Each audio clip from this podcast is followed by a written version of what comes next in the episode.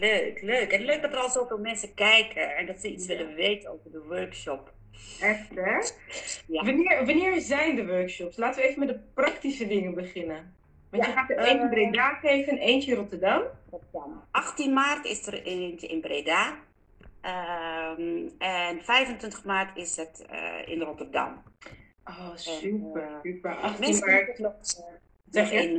Mensen kunnen zich nog aanmelden. Ja, door jou te mailen, toch? Door mij te mailen, ja. Hierna zal ik ook een post zetten met mijn info. Het teamdiana.nl. En dan krijgen ze ook een link met meer informatie over de workshop. Ja. Nee voelen is nee zeggen. Ja, precies. Nou ja, ik wilde live met jou gaan, omdat ik die workshop natuurlijk voor de community toen ook heb ingezet en heb meegedaan zelf. Ja. En ik heb er zoveel aan gehad dat ik dacht, ik wil dat mijn volgers in ieder geval weten dat jij er bent. En dat jij deze workshop geeft. Ik wilde mijn eigen ervaring delen en ook jou. Ja, je bent heel deskundig. Dat vind ik heel fijn aan jou. En om daar ook gewoon heel veel in gesprek te gaan. Over het belang van dit onderwerp. En ik heb het eind oktober met jou gedaan. Ja, en dat ging heel erg over grenzen stellen. En wat ik zo mooi vind van jouw aanpak, en wat bij mij heel erg aansluit, is echt het voelen in je lichaam. Ja. Want ons lichaam is wijs, heel wijs, maar we zijn het contact, tenminste de meeste vrouwen zijn het contact met hun lichaam kwijt. Ik ben daar ook een vrouw van, hè, die vanuit hier heel erg heeft geleerd om te presteren en te slagen en te zijn en slim te zijn en doelen te behalen. En toen werd ik moeder en heel mijn leven veranderd. Er was ineens iets met emoties en gevoelens en nu is het zelfs maanstanden. En het spirituele pad is wat me daarin helpt om weer de spiritualiteit ook te belichamen. Dus niet dat het een concept is of trucjes zijn. Maar, en daar sluit ik heel erg aan op wat ik bij jou heb geleerd, is van ons lichaam, die hebben we meegekregen als instrument hier op aarde, om ons de weg te wijzen naar het meest gelukkig en voldaan leven. Dat is hoe ik het zie. Ja. Jij hebt heel veel ervaring met vrouwen die zeg maar aan de andere kant van dat verhaal zijn beland. Namelijk... ik zeg het nu even heel zwart-wit, daar kunnen we over in gesprek gaan. Maar op het moment dat je dit... Ja, eigenlijk misschien door... Nou ja, dat ga jij maar zo vertellen hoe dat dan komt. Maar zo uit contact ben met het lichaam. Dat er dus op een gegeven moment ook geweld, huiselijk geweld plaatsvindt. Waardoor je dus nog minder vertrouwen hebt in je lichaam. Om het maar zo te zeggen. Ja. En wat ik zo rijk vind aan jou is dat je dus 30 jaar ervaring hebt. Hè? Dat je vrouwen hebt geholpen met huiselijk geweld. En nu dus je echt hard maakt voordat vrouwen echt vanuit hun lichaam gaan voelen waar hun grenzen zijn. Ja. En wat is in jouw vanuit jouw optiek het belang van nee kunnen voelen en nee kunnen zeggen voor de vrouwen? Ja, nou je zegt het al heel mooi van, hè? Doordat wij ons ontwikkelen, dan zitten wij heel erg in ons hoofd. Ik ben ook mantelzorger van mijn moeder, die is dementerend. En wat ze vroeger wel eens zeiden van, hè, als je dement bent of wordt, dan ga je terug naar je kindertijd. En eigenlijk, als je kijkt naar onszelf als kind, of alle moeders zullen dit herkennen, dat je kind wel eens nee zegt. Zonder dat daar een verklaring voor is, of dat daar een reden is. Maar dat kind voelt, nee mama, nee, vandaag niet, nee, ik wil niet. En mijn moeder doet eigenlijk hetzelfde. En ze zien niet altijd het belang in van gezondheid of van gevaar. En daarvoor zijn wij, de volwassenen, er om ons daarvoor te beschermen. Maar ze reageren in eerste instantie vanuit hun gevoel, vanuit hun lichaam. En dat is voor moeders niet, en vaders ook. Het is niet altijd handig als kinderen nee zeggen. Mantelzorgers als degene waar ze voor zorgen als die nee zegt, zonder dat daar een verklaring voor is, voor een reden. Maar gewoon omdat zij het voelen, ergens in hun lichaam, dan is dat niet altijd makkelijk. Ja. Maar kennelijk hebben wij al heel gauw geleerd dat je wel nee mag zeggen, maar daar wordt niet altijd naar geluisterd. En zelfs dat je ja moet doen. Dus je voelt nee, maar je zegt ook nee, maar je moet ja doen. Ja. Is dat het begin van het afleren? Vaak wel. Wij zijn sociale mensen, we willen ergens toe behoren. Mm-hmm. Dus wat ga je doen? Ook al zeg je van, ja nee, maar bij dat clubje wil ik eigenlijk niet zijn. Maar ja, anders waar ben ik, bij wie moet ik dan aansluiten? Mm. Dus, oh wauw.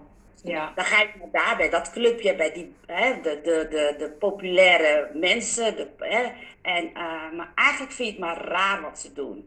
Maar als je jezelf nog aan het ontwikkelen bent en je eigen identiteit aan het vormen bent, dan is dat ook moeilijk. Dus je zoekt je identiteit. Mm-hmm. En daarom vind ik dat deze workshop, iemand vroeg mij ook van, kan je het ook online geven? Hè? En dat kan wel, door gewoon oefeningen te laten doen. Maar dat voelen, dat moet je gewoon helemaal live doen. Ja. Helemaal live doen. Ja. Nou, ik vind het goed dat ik mijn ervaring daarover deel. Ik doe even het raam dicht, want het is hier maandag en dan doen ze vuil ophalen. Dat is heel veel herrie. Ik doe even het raam dicht. Ja.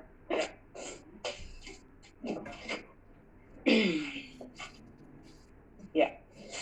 Want ik heb bij jou die oefening gedaan, of een oefening. En dat ging dus over dat je met je ogen dicht gaat lopen en in je lichaam voelt wanneer je wilt stoppen. En dan doe je je ogen open en dan kijk je waar je staat en dan heb je daar een heel mooi, ik vind dat je dat zo fantastisch doet, gesprek. Om dus te achterhalen, wat gebeurde er nu eigenlijk? Ja. En wat ik vind dit echt, het zit hem echt in die, wat ik daar mooi aan vind is het is heel subtiel. En de ruimte die jij neemt om het belang van het subtiele uit te leggen, daar zit het hem juist in. Hè? We zijn heel erg gewend om in grote stappen te denken. Maar dat van de lichaam en het vrouwelijke waar ik natuurlijk over ga, is heel subtiel en heel zacht. En wat bij mij dus gebeurde, ik vond het wonderbaarlijk, was dat ik dus aan de beurt was.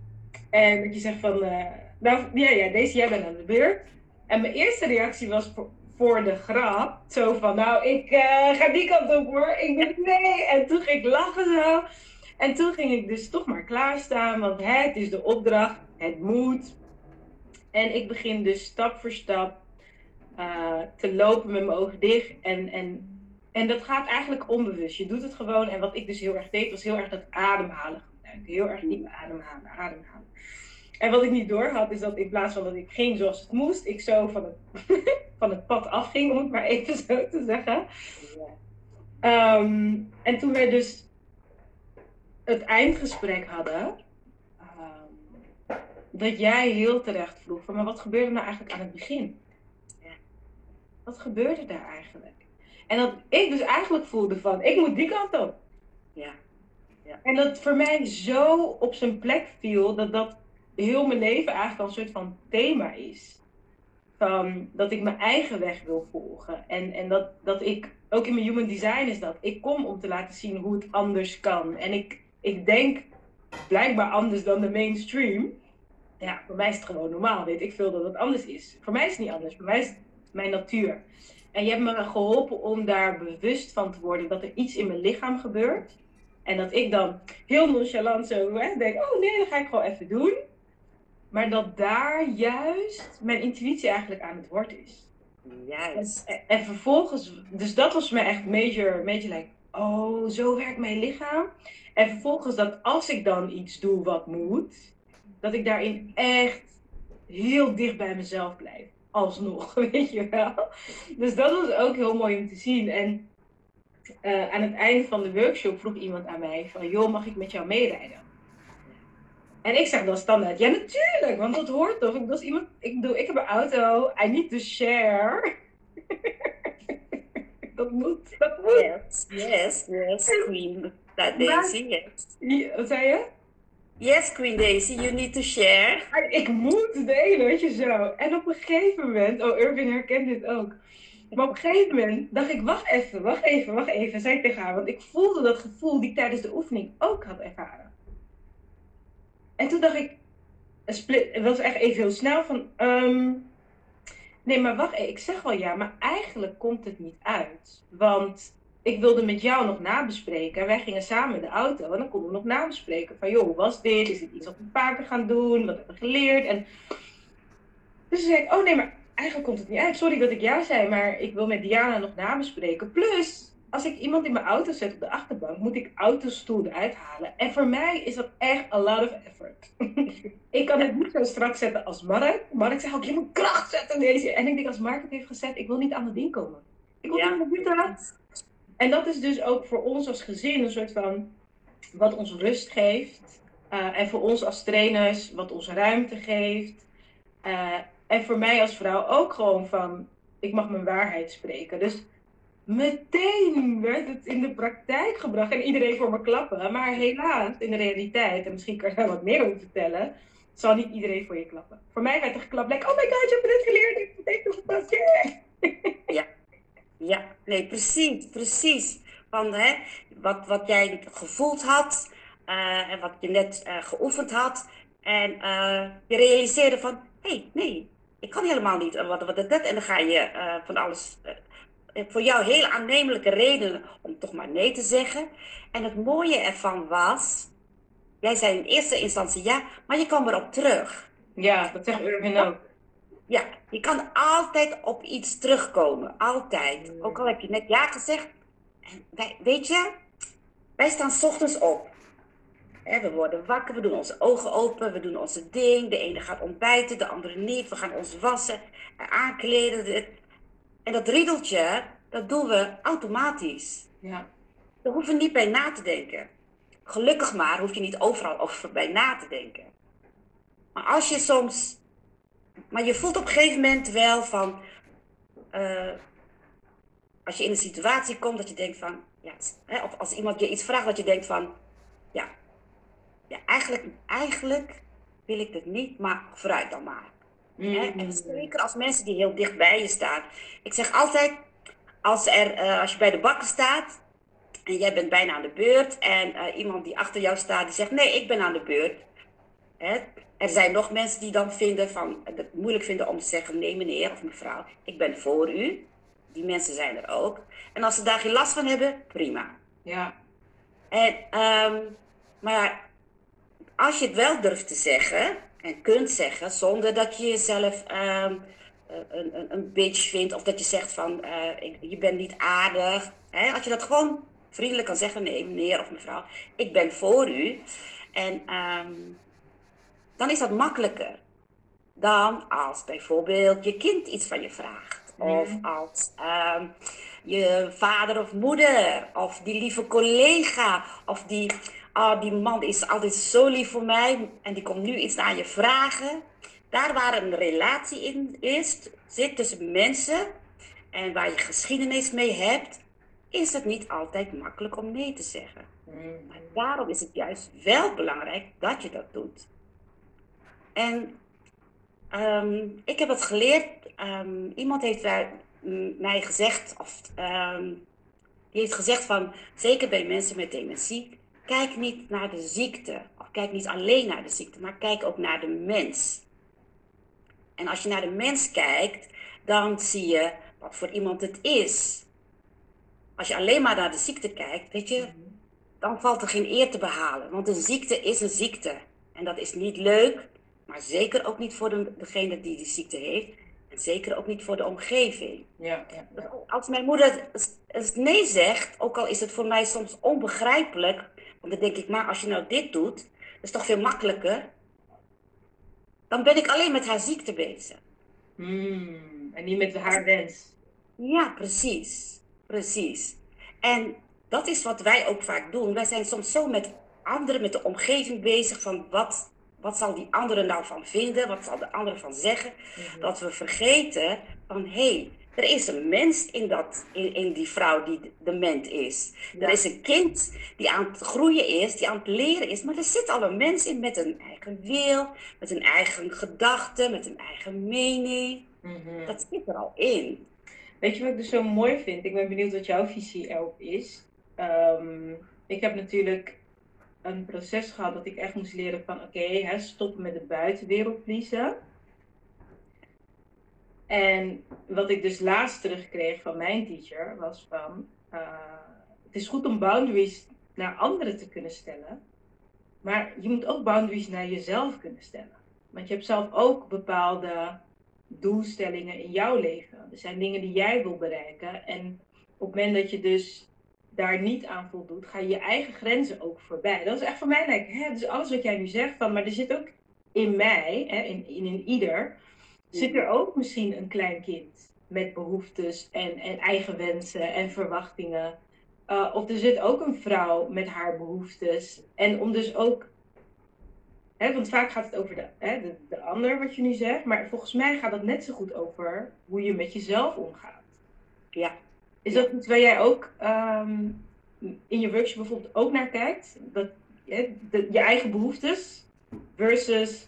de grens van de ander en de behoefte van de ander.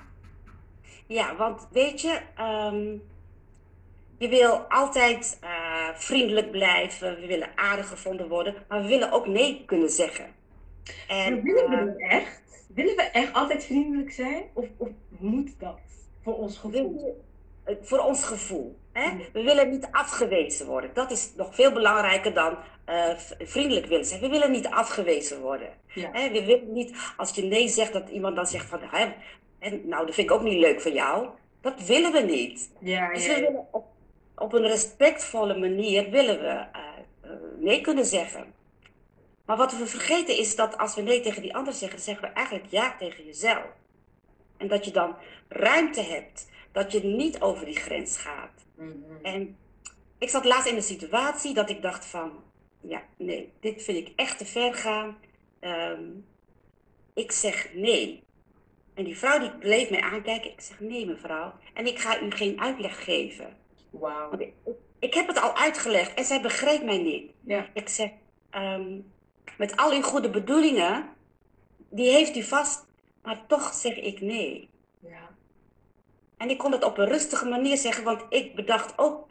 ik dacht niet van aan haar goede bedoelingen, van wat maakt het nou uit? Nee, ik dacht van, dit wil ik wil dit niet. En dat mag ik willen. Mm-hmm. Je moet jezelf eerst die toestemming geven. Ja. Je moet hem voelen. Ja. Je moet jezelf toestemming geven. En dan kan je het zeggen tegen de ander. Ja, en dit is waarom, als je kijkt, echt, ik heb Diana echt uitgenodigd omdat ik zei, ik hoop dat mensen naar je workshop komen. Want precies deze volgorde is van belang. Omdat, wat ik daar mooi aan vind, is dat je dus ook begrip hebt voor hoe het leven gelopen is voor mensen. Dat ze niet hebben geleerd om dat te voelen. Dat ze niet zijn, hoe zeg je dat? Ja, bemoedigd om daar toestemming aan te geven. Dus dat praten komt pas op nummer 3. Ja. Weet je wel? Dus meestal is het nou gewoon oefenen met woorden. En dan blijkt no. En ik help vrouwen om dus ook het podium te pakken. Dus voordat we komen aan woorden, moeten we echt a lot of healing doen. Ja. Terug naar momenten waarop ze het gevoel hadden dat hun mond was gesnoerd. Dat hun gevoel er niet toe deed. Dus dat praten, dat komt echt daarna pas. En jij snapt dat. Even kijken hoor, nee is al genoeg. We denken vaak dat we nog wat moeten uitleggen. Ja, en dat heeft ook te maken met voorbeelden die je hebt gehad, denk ik. Ja. En wat jij zegt, bang voor afgewezen worden. Ja. Van, wil jij me helpen met met mijn website? Nee. Ja, dat vind je echt niet tof. Ja. Ik vind het altijd belangrijk, als ik nee zeg, dat ik het ook uitleg. Er zijn mensen die daar zitten helemaal niet op te wachten op mijn uitleg, hè? Dus... want dan denk ik van, maar als ik nou uitleg, dan snapt ze me wel. Nee, want ik heb al nee gezegd. Dus dat was zo grappig. Is het niet genoeg, klaar, weet je. En dan hou je mond, maar ik hoef geen uitleg, heb niks aan. Je gaat toch een ja zeggen. Ja. Oh ja, dat is weer mijn leerpunt. Ik hoef niet altijd alles uit te leggen. Precies. Maar ik denk dat het ook gaat, jij zei dat heel mooi van, op het moment dat je dus nee zegt tegen de ander, zeg je ja tegen jezelf en dan heb je ruimte voor jezelf. En in die ruimte voor jezelf, om dan ook echt te voelen, maar wat wil ik? Wat is goed voor mij? Wat wens ik? Wat mij nu te binnen schiet is ik heb een jaaropleiding gedaan in The Work van Byron Katie. Dat is een zelfonderzoeksmethode. Mm. En daarin komt er eigenlijk op neer dat alle vormen van stress en zorgen en verdriet betekent dat je dus niet een niet onderzochte gedachte hebt. Alles is een spiegel. Dus ik was te laat voor die trainingsdag. Ik was in Amsterdam gaan logeren. Want ik denk, nou, dan ben ik al dichterbij. Maar ik wist niet dat Amsterdam zo groot was. En dat het alsnog 3 kwartier duurde voordat ik er kwam. Dus ik was te laat. Nou, onderweg daar naartoe, Diana. Van binnen schuldgevoel. Oh my god, dat zullen ze wel niet denken. Dus ik was heel erg met hem bezig. Terwijl het voor mij ook vervelend is. Want ik mis 3 kwartier van mijn opleiding. Maar daar was ik niet mee bezig. Ik was bezig met de mening van de ander. En wat gaan ze wel niet denken. En op een gegeven moment ging ik lief zijn voor mezelf. Dus oké. Daisy, dit kan gebeuren, je bent een mens, je maakt fouten, je wist het ook niet. En ik begon me rustig te voelen, dus echt die ruimte te nemen voor mezelf. En toen ik me rustig voelde, toen was het gelijk, ja, maar nee, zo kan je echt niet binnenkomen. Dan kom je echt binnen van, oh hoi, ik ben er. En je moet echt binnenkomen en je moet laten zien dat je spijt hebt en dat je het echt erg vindt. En nou, die dag was het onderwerp schuldgevoel, dus het was echt het was prachtig, want... Toen ik dit verhaal dus ook aan de medecursisten ging vertellen, toen hadden zij zoiets van, maar dat dachten wij ook. Wij dachten inderdaad, komt ze gewoon zo binnen, no shame in the game. Weet je wel? En dat je dus eigenlijk, de ander moet echt, nou, een soort van door het stof gaan, weet je wel, om te laten zien, dat jij denkt, oké, is goed, weet je wel. Dus dat was ook voor mij een leerpunt van, eigenlijk een grens stellen op tot in welke verwachting van de ander ga ik mee. Precies. Want heel de groep had de verwachting van, ja, als je te laat komt, moet je ook nog binnenkomen en zeggen, oh sorry dat ik te laat ben. Sorry. En dan gaan ze me vergeven. Maar als ik ook nog binnenkom met, hey, ik ben er en kunnen we nu weer doorgaan? Ja. Asociaal, weet je wel? En toen dacht ik, ja, maar dat is toch eigenlijk ook bizar? Ja. Weet je, wat wij, doordat je hebt geleerd om die ruimte te nemen voor jezelf, wil nog niet zeggen, want de andere kant, wij zijn zo, ik zeg wel eens, soms zijn we net robots, hè? We doen dingen zo automatisch, dat we niet meer nadenken, dat we ons niet meer gaan inbeelden of inleven in de ander. Want ja... Jij weet niet wat die persoon allemaal heeft moeten doen voordat hij 3 kwartier later pas hier aankomt. Dat weten we niet. Ja. Maar we hebben daar al zo'n beeld en vaak een oordeel al op van, je komt toch op tijd? Ja. En als je dan niet op tijd komt, moet je inderdaad door het stof gaan, moet je tekst en uitleg geven. Waarom? Ja. Ja, dat is een mooie die wij in de Tiendaagse natuurlijk hadden we de oefening om geen sorry te zeggen. Ja, en toen kreeg ik van Davina een quote van, vervang sorry met dankjewel. Dus in plaats van sorry dat ik te laat ben, dankjewel dat jullie hebben gewacht op mij. Ja, fantastisch. Ja, dat vond ik ook een mooi, want daar eigenlijk zet je een grens op dat mensen vinden dat je je naar beneden moet halen. Of dat je je down moet voelen, of dat je minder waardig moet zijn. Dan kan je ook een grens op zeggen van, nee, ik ga me echt niet rot voelen omdat jij je dan beter voelt. Dat is jouw probleem. Ja. En toen ik het las, dacht ik van, als je zegt dankjewel, dan is het iets van mensen samen. Ja, dan is het verbinding.